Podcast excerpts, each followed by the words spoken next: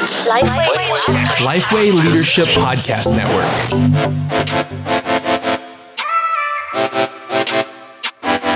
Hello and welcome to the Five Leadership Questions podcast. I'm your host, Dan Iten, here as always with Todd Adkins. Good morning. and today Sorry. we're joined by uh, Dr. Jared Musgrove, who is the co founder of the Community Leadership Collective. He also serves as executive pastor and elder at the Well Community Church in Argyle, Texas, and as the director of leadership for Beta Upsilon Chi, the nation's largest Christian fraternity. And lastly, he's also the co author of a brand new book called A Short Guide to Groups The Art of Leading Community. Jared, so excited to have you on the podcast today. Thank you, man, for having me and running through all my hobbies right then. there you go. Well, I, I, think, you know, one of the most interesting things that's happened in the last few years is people have gotten a little more serious about groups again. Not that they weren't, not that we have ever not been truly.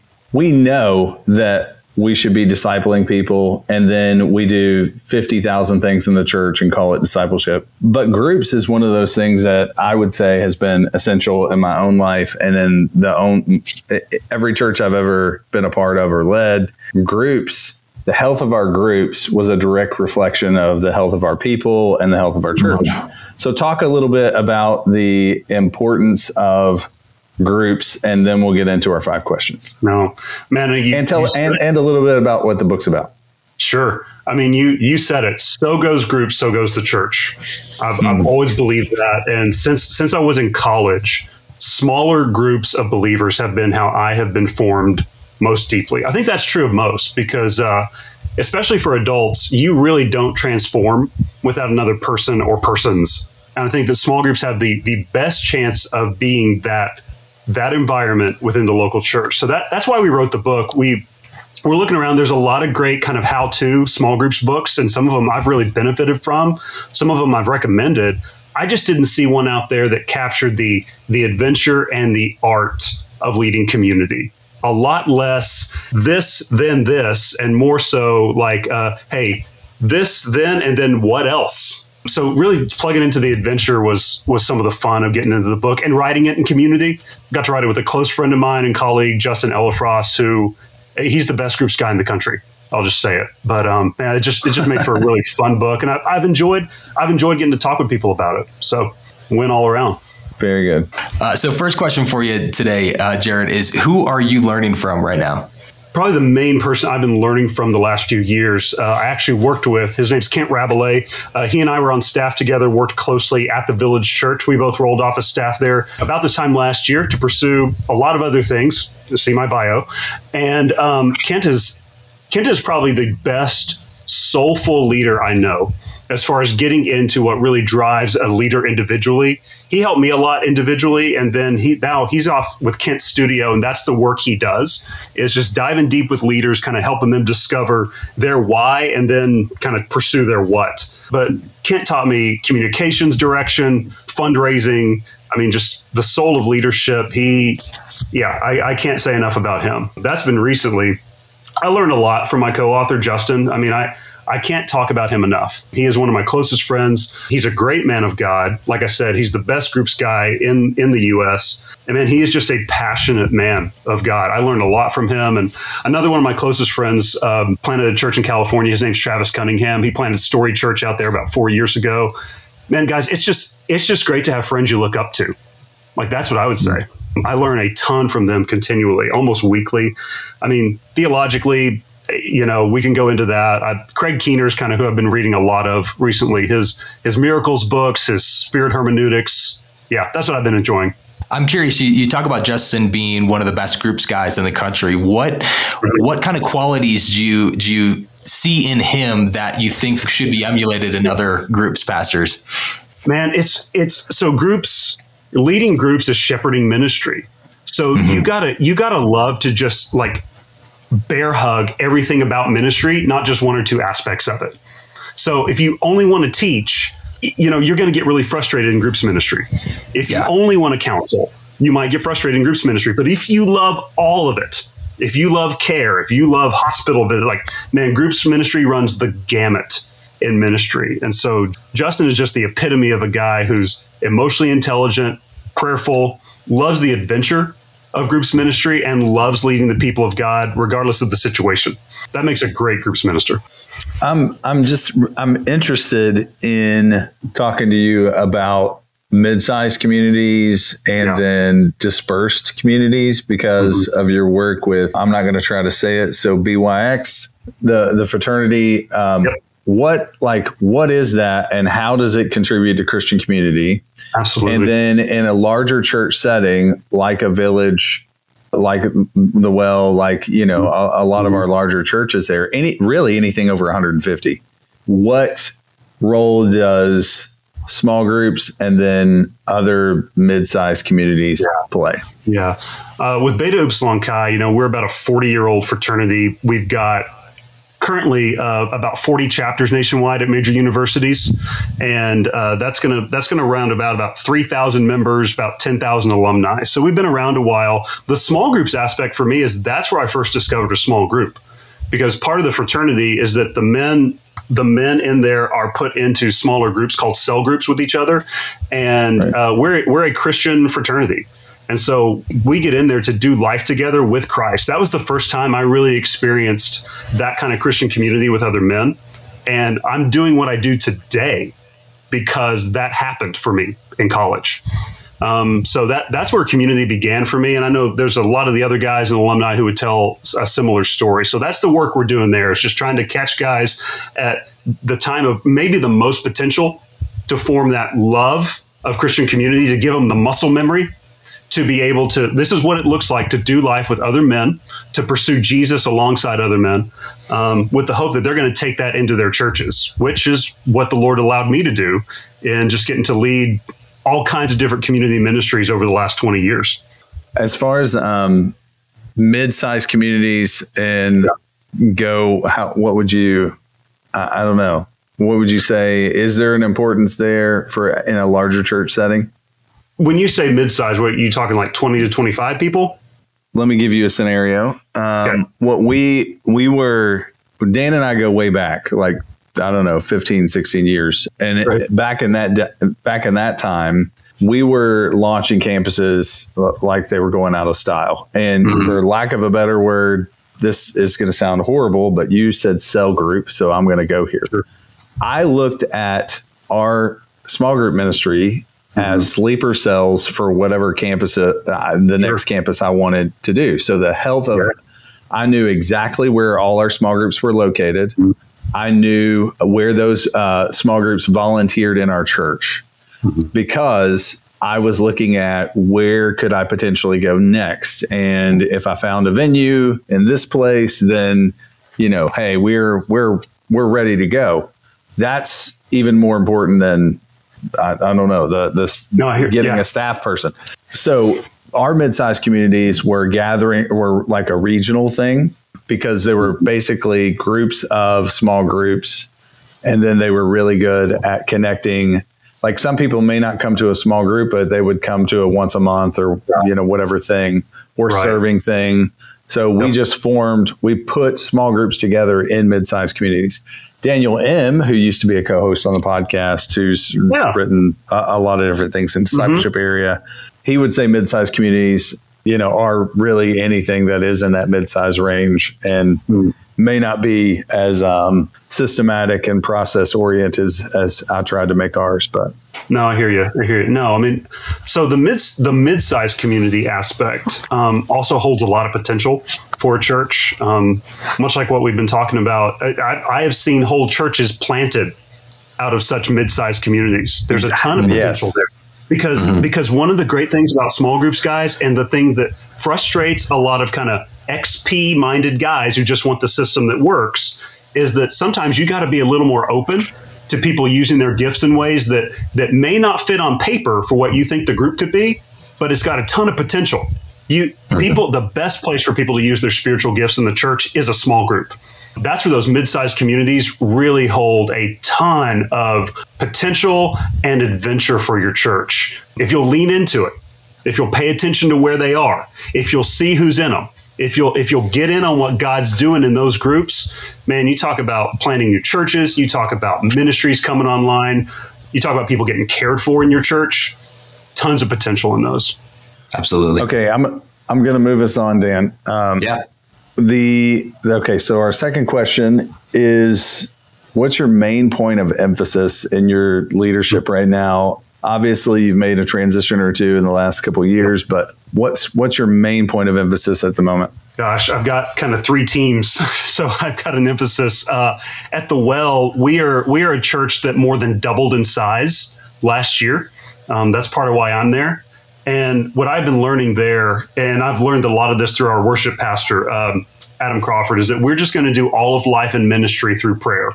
We've got this new kind of burgeoning thing happening in Argyle. That's the ministry focus there is that we we are going to be prayerful elders, we're going to be prayerful groups. That, that's just been a rediscovery. No new lessons there, but just a rediscovery of old lessons. With Bucks or with Beta Upsilon Chi, man, we've got a great story that's about 40 years old, and we're focusing on storytelling right now. That's a lot of why I'm there, is that uh, we've got a story of God doing some amazing things in the life of college men and beyond. And so that's what me and the team are focusing on quite a bit there. And with community leadership, a lot of it is in the book. A lot of it is that focus of I want I want people who lead communities within churches uh, to feel seen and to feel equipped and empowered um, to get in on what God's doing through those groups, like we've been talking about. So I have a follow up to that, Dan. Sorry, I'm hogging the questions today. So I have done either a year long residency or summer internships, ran those programs for over 20 years now. Uh, yes, thank you. I know I don't look that old, but thank you. thank you. Everybody can't see me, so but thank you, Jared. No, the the thing is, I've seen shifts over the years in the the quality and the number of young guys that apply. Maybe not the quality, the mm-hmm. maturity mm-hmm. of young guys that apply. Now, the guys that do come on board usually are uh, pretty high caliber, but I wonder if you might talk to.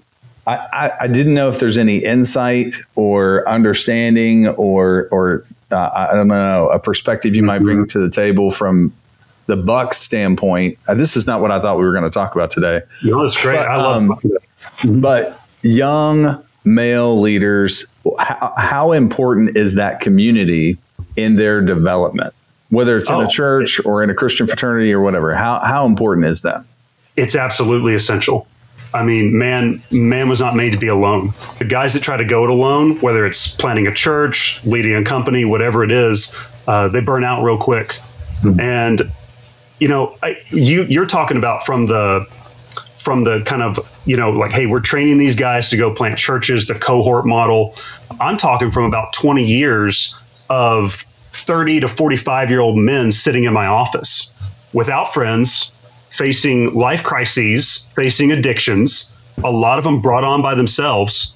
And I just found myself for for almost the last two decades, almost three now, going, man, I wish I could get you back when you were 19 or 20.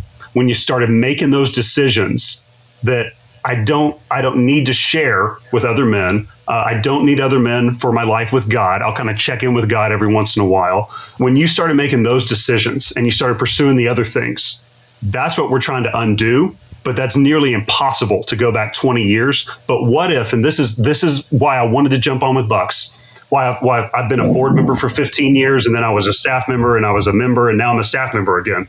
I love it because we can get guys at the most possible time, and we can give them God and one another. That's what it was for me, and that's what I see continually in our men.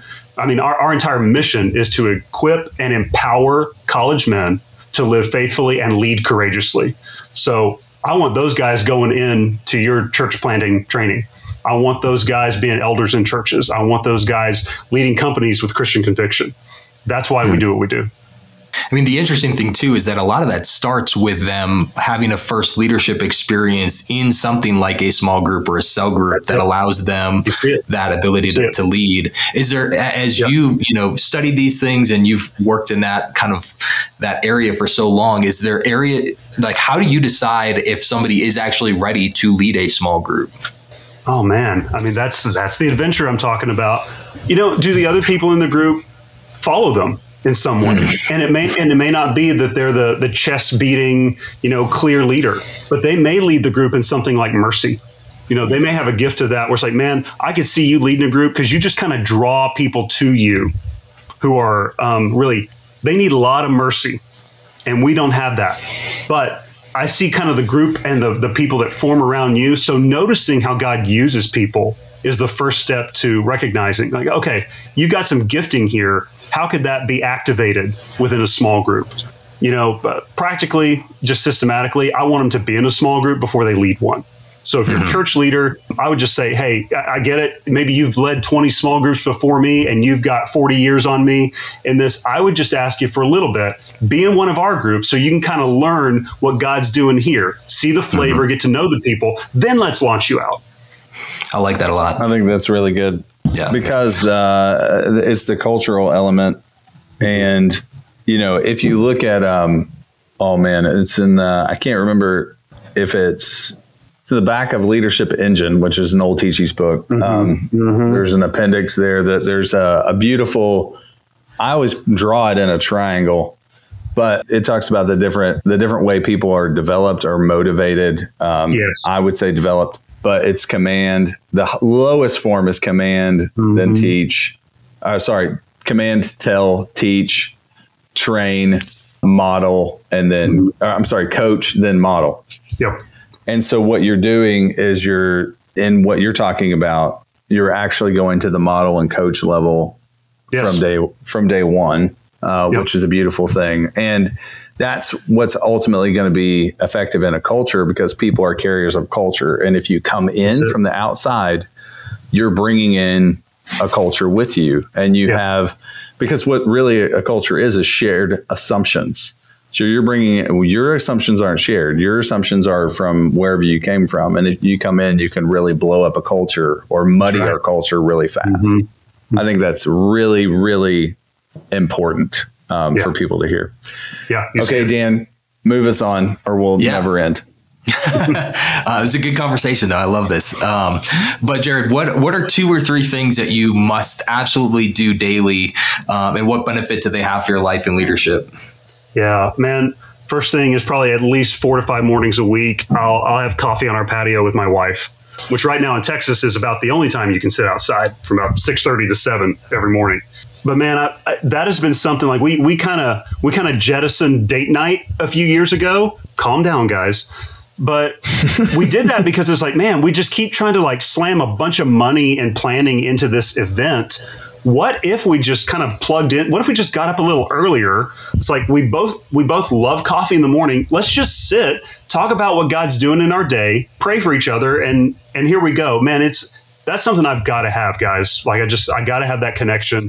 That's something I've really enjoyed the last couple of years as we've gotten into that into that rhythm. Um, I got to take breaks throughout the day. I love that I get to do so many varied things. There's this Venn diagram in my life that just it just kind of works. It all works together.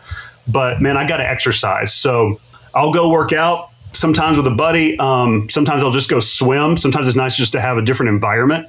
Um, it's like, man, I can just get in water and nobody's calling me doing laps. And I can just, honestly, I'll just pray for people as I go back and forth. Um, so it's time with God. It's, it's ministry time, but it just changes it up a little bit. I'm not sitting in front of a screen. And then honestly, um, I'm not sitting in front of a person all the time. And sometimes I even need a break from that. Those are some things, man, I've got to read. And that's, that's going to be fiction. Fiction's really important for me. I, I've, it gives me, honestly, I get more pastoral insight from fiction books, probably more than I do kind of the pastoral books most of the time. So I just, I got to get into that the kind of lived experience or uh, fiction experience that someone else is sharing because there's some real truths in there. And then if you, man, Bible, if you see me reading the Bible, probably a 75% chance I'm in Proverbs, Samuel, John, or Ephesians. I just, I can't get out of those books. I just can't get out of those books. I go back to them daily.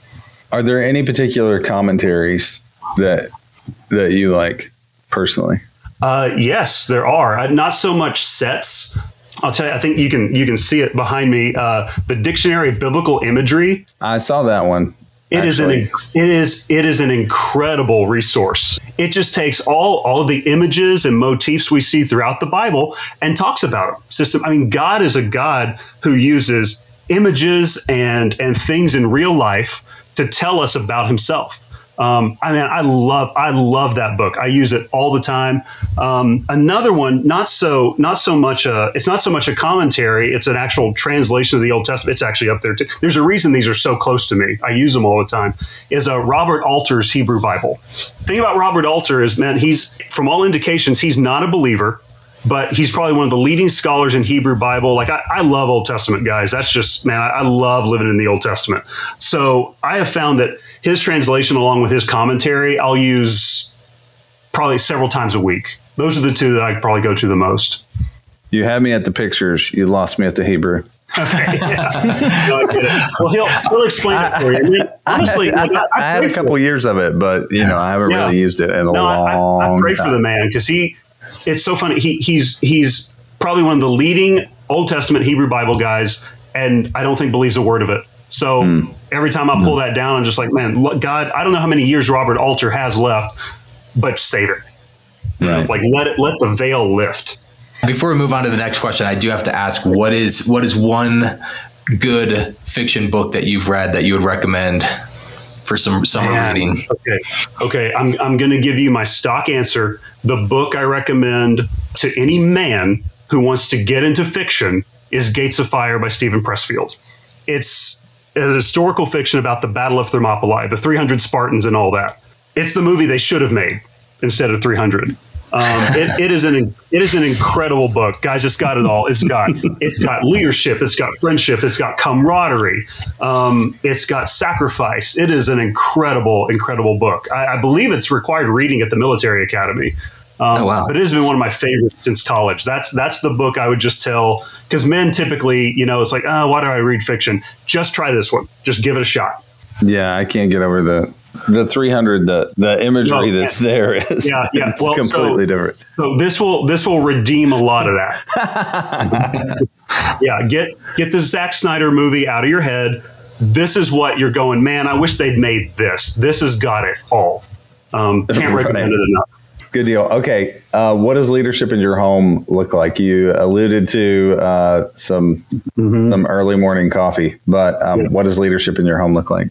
Man, early morning coffee. Jenny and I are the parents of uh, of two boys, just turned 13 and about to turn nine. And so uh, Jordan's my 13 year old, Joshua's my nine year old.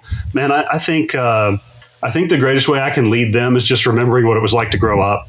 Candidly, like I love them. I, I just I am floored because I, I, grew up kind of hoping it's like, man, God, I, I really, I would love to have boys. Like I, we can't control that.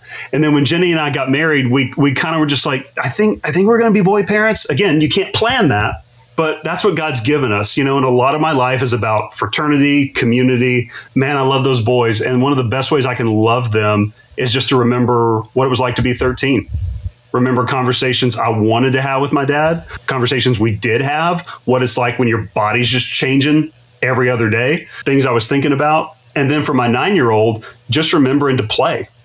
Just remembering, it's like, hey, I remember what it was like when I was about nine or 10 and I was playing with action figures and I go, oh, this isn't fun anymore. Like, kind of, you know, just remembering those things. Remember, he's going through a change too. So that's, that's one of the best ways you can lead your home, guys, is just remember what it was like growing up. Um, go back to that time and give give your sons and daughters those gifts. Um, for my wife, it's coffee, and then also, man, I just I learn a lot from Jenny. So asking her questions is good leadership in our home because she's a pretty stellar leader, especially like she's kind of a genius on human development stuff, um, children's ministry, all of that. So, um, man, we like learning together. That's uh, mm. that's some of the fun in our home. You know, you mentioned going back um, and remembering what it's like. You know, it kind of leads into our, our last question pretty pretty well. What you know, if you were to go back to your twenty year old self, what would you tell him about preparing to lead? gosh it's like you guys looked in my journal because i actually think about this a lot and it's really it's out of a heart of gratitude the lord kind of gave me this one day as i was praying he just goes hey jared can you imagine going back to your your 19 year old 20 20 year old self and telling them everything you've gotten to experience. And guys, just, I mean, do that exercise right now. I mean, just instant gratitude for me. I think going back, first thing I would do is I wouldn't ask him. I'd say, hey, man, it, it, instead of, I don't care about the time space continuum, I would go ahead and tell him, here's what's coming for you. And I think he'd be floored. I think he would just be floored. And I hope it would produce a lot of gratitude and hope in him. I think I could I could probably learn some things from him because I think that was a young man who had uh, a lot of fervor for God, was very very devoted to God, was journaling like crazy, um, mm-hmm. was praying like crazy, felt called to ministry like it was brand new that year when I was 19, 20. Man, I think I think I'd get some of that youthful energy just talking to him. So I, I would benefit from that, and I think I think we'd like I think we'd like each other. I think he would like who he becomes at 41. And I think the 41 year old would go, okay, I didn't, I didn't get that far off. Praise God. Like by God's grace, he implanted those things in my heart. And look at the Lord. He did it. He did it. But I think we'd both just be floored and full of gratitude, which is, uh, which is what keeps me going, guys. It's like if I, if I'm getting off, it's because I've stopped being grateful. So even that little exercise of just like, man, go back and talk to 19, 20 year old Jared. Yeah, instant gratitude just fills me with love for the Lord all over again. My 20 year old self would say, You're doing what? so I don't know. I don't know yeah. there. All right. Um, okay. Tell us uh, one more time title of your book, what it's yep. really about uh, yep. in 30 seconds, and we'll, yeah. we'll get wrapped up. No, the, the title is A Short Guide to Groups The Art of Leading Community. Um, basically, coming from the idea that there's no one size fits all way for designing transformational groups within the church. It is an art, it is not a science. Lean into the art with us. Um, Justin and I have, you know, combined, I think, nearly 40 years of leading this kind of thing. Um, we wrote the book about community in community with one another because we wanted people to get in on that conversation. But we think there's some great stuff in here. We think that this is a book for people who love groups ministry, but also for those who want to love it um, mm. Maybe they just need to revisit it. You know, I would say if you don't love groups ministry, it's because you've been in a almost a transactional yeah. discipleship model versus a transformational model. And we, what you said earlier basically is is something we've known for a, for a long time. Transformation occurs in the context of a relationship. Mm-hmm.